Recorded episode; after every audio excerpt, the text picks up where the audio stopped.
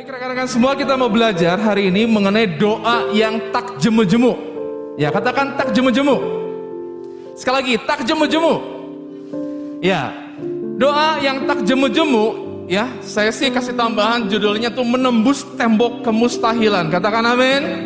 Katakan amin. Yang sepakat katakan amin. Ya karena firman Tuhan mengatakan doa orang benar teman-teman semua bila dengan yakin didoakan itu besar kuasanya. Artinya doa-doa kita itu nggak sembarangan, tapi itu powerful. Katakan powerful. Katakan powerful. Jadi doa-doa kita nggak sembarangan. Apa yang kita sampaikan, apa yang kita ucapkan, apa yang kita nyatakan kepada Tuhan, itu nggak sia-sia. Tuhan punya power yang dahsyat. Injil adalah kekuatan Allah. Dan Yesus, dia tinggal dalam hati kita. Katakan amin. Oke, kita lihat. Teman-teman semua. Ya, di dalam bahasa anak muda gitu ya, generasi Z ya, pray until something happen. Push, gitu ya. Pray until something happen. Berdoa sampai sesuatu itu terjadi. Gitu ya teman-teman ya. Oke, jadi ada sebuah dorongan dalam batin kita, dalam hati kita untuk kita berdoa, gitu ya. Yuk, sama-sama mari kita lihat di dalam Lukas 18 ayat 1 sampai 8. Saya bacakan buat teman-teman semua. Perumpamaan tentang hakim yang tak benar. Hakimnya nggak benar ya, ya betul ya. Perumpamaan tentang hakim yang tak benar. Yesus mengatakan suatu perumpamaan kepada mereka untuk menegaskan bahwa mereka harus selalu berdoa dengan tidak jemu-jemu. Katanya dalam sebuah kota ada seorang hakim yang tidak takut akan Allah dan tidak menghormati seorang pun. Dan di kota itu ada seorang janda yang selalu datang kepada hakim itu dan berkata, "Belalah aku terhadap lawanku." Janda ini selalu datang kepada hakim, gitu ya, N4. Beberapa waktu lamanya hakim itu menolak, tetapi kemudian dia berkata dalam hatinya, walaupun aku tidak takut akan Allah dan tidak menghormati siapa pun, namun karena janda ini menyusahkan aku, baiklah aku membenarkan dia supaya jangan terus saja ia datang dan akhirnya menyerang aku. Kata Tuhan, camkanlah apa yang dikatakan hakim yang lalim itu, Tidakkah Allah akan membenarkan orang-orang pilihannya yang siang malam berseru kepadanya dan adakah ia mengulur-ngulur waktu sebelum menolong mereka? Dan aku berkata, ayat 8 kita baca sama-sama ya. Satu, dua, tiga. Aku berkata kepadamu, ia akan segera membenarkan mereka. Akan tetapi, jika anak manusia itu datang, adakah ia mendapati iman di bumi? Ya oke teman-teman. Nah, jadi kita belajar di sini bahwa yang pertama adalah seorang janda dia datang kepada hakim yang nggak benar. Ya. Jadi Tuhan Yesus memberikan perumpamaan ini. Ini adalah oposit. Ini lawan dari sifat Tuhan sendiri, sifat Bapa. Hakim ini nggak benar. Allah kita adalah Allah yang benar. Katakan amin. Allah kita adalah Allah yang dahsyat. Katakan amin. Nah, jadi ini opositnya dari sifat Tuhan, teman-teman semua. Dan si janda ini datang kepada hakim. Dia selalu datang. Kalau kata selalu berarti continue. Berarti selalu. Berarti beberapa kali, nggak cuma sekali dua kali, tetapi selalu ada frekuensi yang dilakukan oleh seorang janda ini datang kepada hakim, dia minta dibela. Dia minta dibela kasusnya. Gitu ya. Ya, meskipun hakimnya nggak benar, tapi janda ini setia melakukannya teman-teman semua. Dia datang kepada hakim tersebut, hakim gitu ya. Belalah aku. Si hakim bilang, no, no, no, no, nggak bisa, aku nggak mau gitu ya. Berikutnya datang lagi, halo Pak Hakim, belalah aku gitu ya.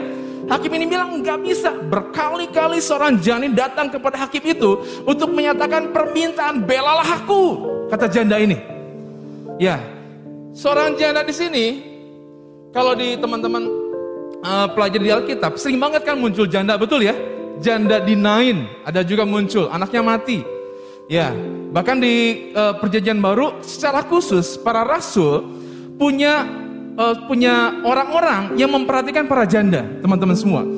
Artinya adalah kalau dinyatakan seperti ini, janda itu artinya benar-benar seseorang yang tak berdaya, seseorang yang betul-betul udah nggak bisa apa-apa, Ketika ditinggal suami, berarti penghasilannya nggak ada karena mereka ngandalin suaminya. Jadi betul-betul sebuah kondisi di mana dia nggak berdaya, dia butuh bantuan gitu loh. Dia butuh pertolongan, ya dia butuh harapan, Dan harapan itu dilihat kepada hakim gitu loh. Karena dia punya kasus gitu kan. Dan dia datang kepada hakim meminta pertolongan, minta pembelaan.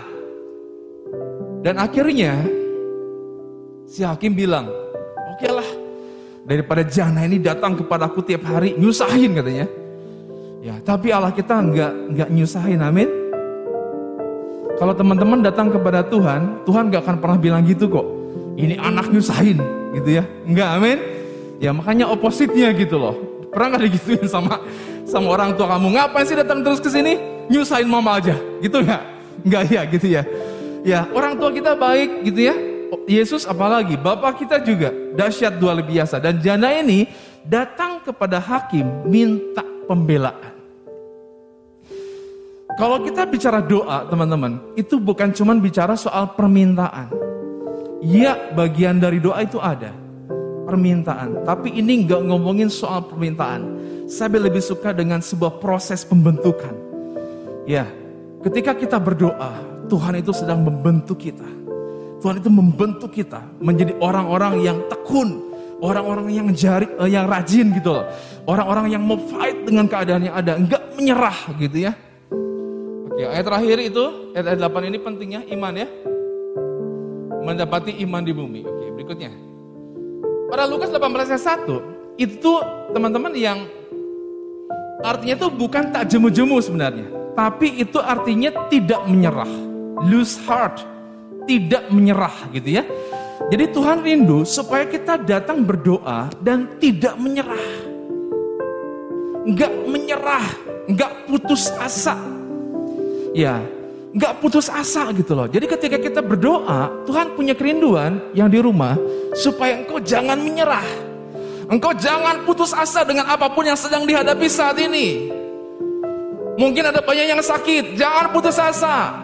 Berdoa, Mungkin ada banyak dengan yang tak berdaya dengan dosa-dosa apa pun itu yang mengikat engkau, membelenggu engkau, tapi jangan putus asa. Kita punya Allah yang dahsyat yang bisa melepaskan kita, katakan amin. Mungkin di rumah-rumah ada banyak bergumul dengan pekerjaan. Di masa pandemi, di PHK lagi, di PHK lagi, di PHK lagi gitu ya. Tapi kita punya Allah yang dahsyat, jangan pernah putus pengharapan.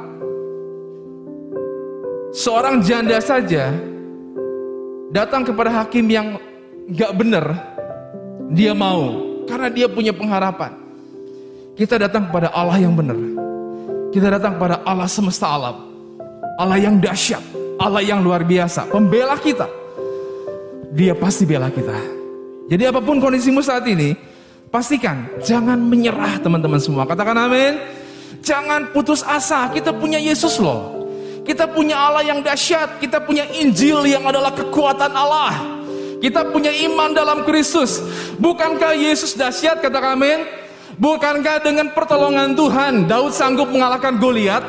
Bukankah dengan pertolongan Tuhan ya Yosua bisa menyeberangi sungai Yordan? Bukankah dengan pertolongan Tuhan para rasul melakukan tanda-tanda mujizat dan kuasa?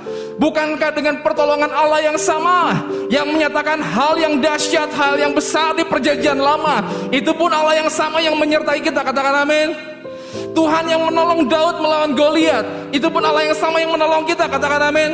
Jadi jangan menyerah teman-teman semua, jangan putus asa karena kita punya Allah yang luar biasa. Siapa namanya? Siapa namanya?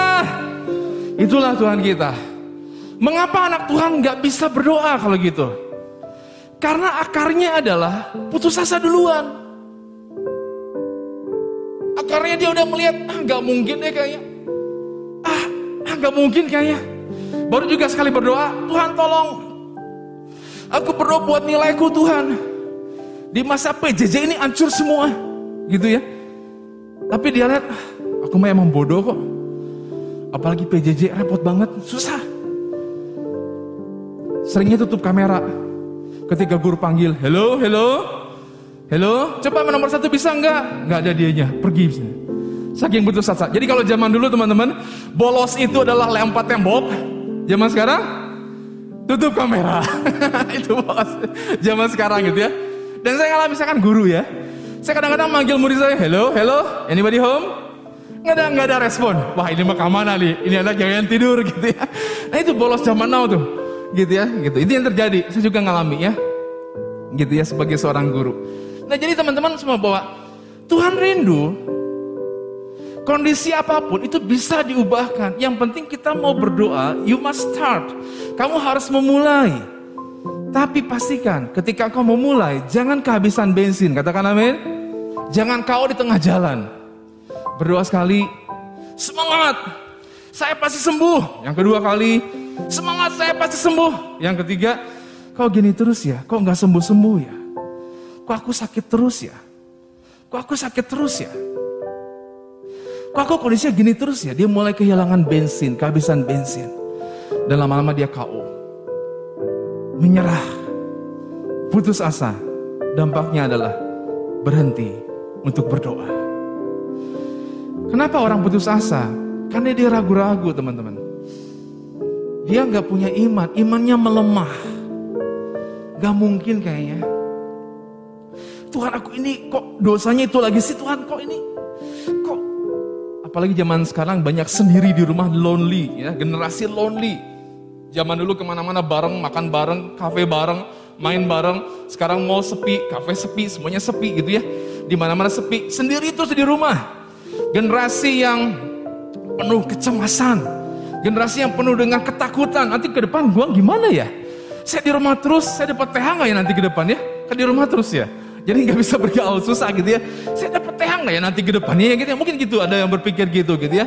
Ada banyak kesemasan, ada banyak dosa-dosa yang uh, terjadi teman-teman. Mungkin terikat dengan pornografi, tapi kok merasa kok nggak lepas-lepas ini ya. Lihat HP kok situ lagi, situ lagi. Lihat ini kok situ lagi, situ lagi. Engkau merasa nggak berdaya dan lama-lama nggak berjuang dan lama-lama hanyut di dalam dosa tersebut. No, Mari iman kita jangan menjadi lemah, katakan. Amin. Amin teman-teman. Mari iman kita jangan lemah. Apa pun yang membuat engkau tak berdaya dengan kuasa Roh Kudus, engkau pasti mengalami kemenangan demi kemenangan. Katakan amin. Engkau pasti bisa menembus batas kemustahilan karena nggak ada yang mustahil bagi orang percaya, nggak ada yang mustahil bagi Tuhan. Dia sanggup menolong kita. Pertanyaannya adalah mau nggak kamu ditolong? Kan gitu.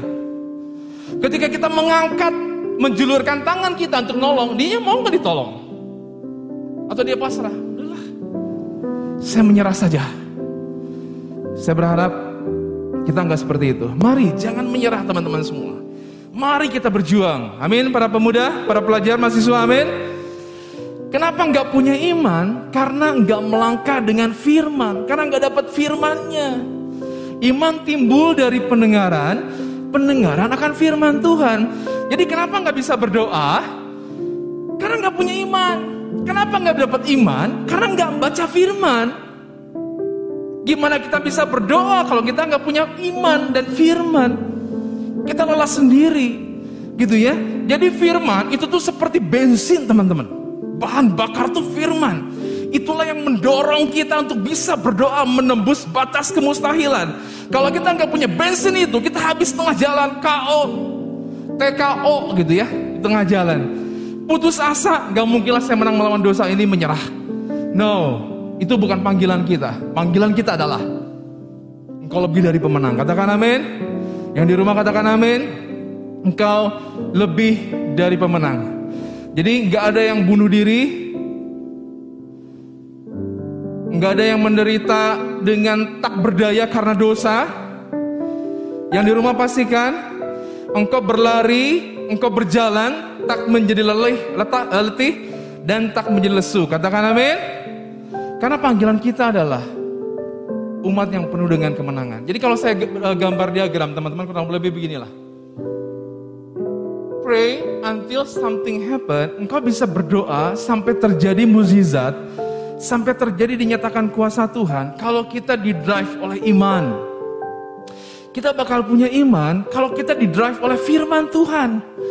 Jadi kalau kita nggak baca firman Tuhan, gimana kita bisa punya iman? Jadi Tuhan punya kerinduan, iman timbul dari pendengaran dan pendengaran oleh firman Kristus. Mari sama-sama kita hidup betul-betul baca, renungkan, dapatkan firman itu sehingga itulah yang mendrive kita untuk berdoa. Kita punya iman, iman itu kita bawa di dalam doa-doa kita. Ya, sehingga ketika doa-doa pelajar, doa-doa mahasiswa muncul, engkau semuanya didrive oleh iman. Saya percaya apa pun yang terjadi, meskipun pandemi menghalangi kami, mengganggu kami dalam bertemu misalnya, tapi doa-doa kami adalah para pelajar di jamaah di lawat Tuhan, mahasiswa di jamaah Tuhan, ada doa-doa yang dahsyat, doa-doa yang mengerang, menyatakan kuasa Tuhan kepada para pemuda. Katakan amin. Karena doa-doa kita tuh nggak sembarangan, doa-doa kita tuh powerful teman-teman. Kenapa powerful? Karena roh Allah ada di sini, katakan amin. Karena Yesus ada di sini, itulah yang membuat kita powerful. Bukan karena kuat gagah kita, tapi karena kita punya Yesus. Jangan putus asa. Yang pertama, tidakkah kau tahu dan tidakkah kau dengar? Tuhan ialah Allah yang kekal yang menciptakan bumi dari ujung ke ujung. Ia tidak menjadi lelah dan tidak menjadi lesu, tidak terduga pengertiannya. Ketika Tuhan menangkap kalian, ketika Tuhan menangkap saya, dia nggak nyerah. Dia nggak nyerah. Ketika Tuhan ingin pakai si A, Tuhan ingin selamatkan si B, Tuhan akan kejar terus orang ini sampai dia dapat. Sampai Tuhan dapetin hatinya. Sampai Tuhan dapetin hidupnya. Katakan amin. Jadi teman-teman kalau engkau ada di sini itu karena teman-teman tuh sudah ditarik, dipanggil dengan usahanya Tuhan. Ketika engkau kabur dari persekutuan, Tuhan panggil lagi. Engkau kabur lagi, Tuhan panggil lagi sampai betul-betul Tuhan dapetin kalian semuanya, dapetin saya juga. Ya, siapa dulu yang suka kabur-kabur? Gimana Bang Saud? Suka? Tuh, ditangkap sama Tuhan. Kok bisa? Karena Allah kita tidak pernah menyerah untuk mendapatkan engkau dengan saya. Gak pernah menyerah. Kok bisa Saulus bertobat? Saya percaya karena Tuhan gak pernah menyerah untuk Saulus. Karena doa-doa para rasul di awal. Sehingga Saulus bisa ditangkap oleh Tuhan. Tuhan gak pernah menyerah untuk Saulus. Sejahat apa pun Saulus, dia gak pernah menyerah untuk Saulus. Dan Saulus ditangkap oleh Tuhan. Kalau Saulus berhak, kita pun berhak karena kita anaknya. Dan dia nggak pernah menyerah untuk engkau teman-teman semua. Amin. Pertanyaannya, apakah kita apakah kita dapat sikap Tuhan itu? Kalau Tuhan nggak pernah menyerah untuk kita, mari kita pun nggak menyerah dengan kehidupan kita dan doa-doa kita buat orang lain. Amin. Dia memberi kekuatan yang dia memberi kekuatan kepada yang lelah dan menambah semangat kepada yang tiada berdaya. Orang-orang muda menjadi lelah dan lesu. Kalau teman-teman baca di bahasa Inggris, itu tuh artinya tuh sampai pingsan. Lelahnya tuh bukan, aduh gua capek. Enggak gitu teman-teman semua. Tapi sampai-sampai kondisi yang paling hancur. Kondisi yang paling drop. Kondisi yang betul-betul tak berdaya. Seperti di kalimat sebelumnya Kondisi yang betul-betul nggak bisa dia berjuang gitu loh. Tetapi firman Tuhan mengatakan, tetapi orang-orang yang menanti-nantikan Tuhan mendapat kekuatan yang baru. Mereka sumpah Raja Wali yang naik terbang dengan kekuatan sayapnya. Mereka berlari dan tidak menjadi yang keras dong, tidak menjadi. Mereka berjalan dan tidak menjadi. Amin. Jadi umat Tuhan di tempat ini kita nggak pernah menjadi lesu, kita nggak pernah menjadi lelah karena kita punya Tuhan. Karena kita punya Allah yang luar biasa. Amin. Jadi iman pun harus semakin kuat gitu ya. Oke. Sebab sekalipun tidak ada dasar untuk berharap, namun Abraham berharap juga dan percaya bahwa ia akan menjadi bapa banyak bangsa. Menurut yang difirmankan, demikianlah banyaknya nanti keturunanmu. Inilah firman Tuhan kepada Abraham. Itu yang dia pegang. Memang dalam masa-masa kehidupannya dia jatuh bangun dalam perkara itu teman-teman semua. Tapi Abraham tetap memegang firman.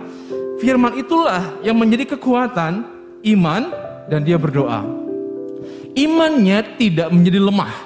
Walaupun ia mengetahui bahwa tubuhnya sudah sudah apa? Sangat lemah. Mungkin tubuh kita lemah, mungkin tubuh kita capek, mungkin tubuh kita sudah nggak berdaya, tapi pastikan imanmu nggak menjadi lemah. Katakan amin. Pastikan iman kita enggak menjadi lemah. Katakan amin. Nah Tuhan rindu teman-teman. Walaupun ia mengetahui bahwa tubuhnya sudah sangat lemah karena usianya telah kira-kira 100 tahun dan bahwa rahim Sarah telah tertutup, tetapi terhadap janji Allah ia tidak bimbang. Terhadap firman Tuhan ia enggak bimbang. Terhadap firman Tuhan dia enggak bimbang karena ketidakpercayaan, malah ia diperkuat dalam imannya dan ia memuliakan Allah dengan penuh keyakinan bahwa Allah berkuasa untuk melaksanakan apa yang telah ia janjikan. Itulah firman, janji Tuhan.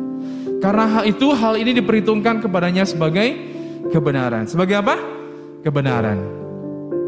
Ya, oke. Okay. Saya bacakan dari Roman 1 ayat 16 17. Sebab aku mempunyai keyakinan yang kokoh dalam Injil karena Injil adalah kekuatan Allah yang menyelamatkan setiap orang yang percaya.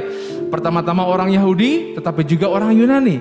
Sebab di dalamnya nyata kebenaran Allah yang bertolak dari iman dan memimpin kepada iman seperti ada ada tertulis, orang benar akan hidup oleh iman. Yakobus 15 ayat 16b. Doa orang yang benar. Jadi orang yang benar adalah orang yang punya iman.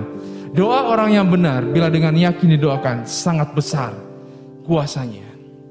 Amin teman-teman semua. Oke, okay, jadi mari sama-sama iman dengan firman itu nggak bisa dilepaskan. Ya, itu itu jadi bensinnya kita untuk berdoa. Iman dan firman membuat kita melangkah dengan yakin, dengan mantap, dengan nggak takut, kita pun menjadi kuat dalam kehidupan kita. Memang dunia bergoncang, tapi kita anak-anak Tuhan tidak bergoncang karena kita punya Yesus. Dan kita pun gak menyerah dengan keadaan yang ada. Dengan iman dan firman kita menatap masa depan dengan gemilang. Percayalah bahwa masa depanmu bukan masa depan suram.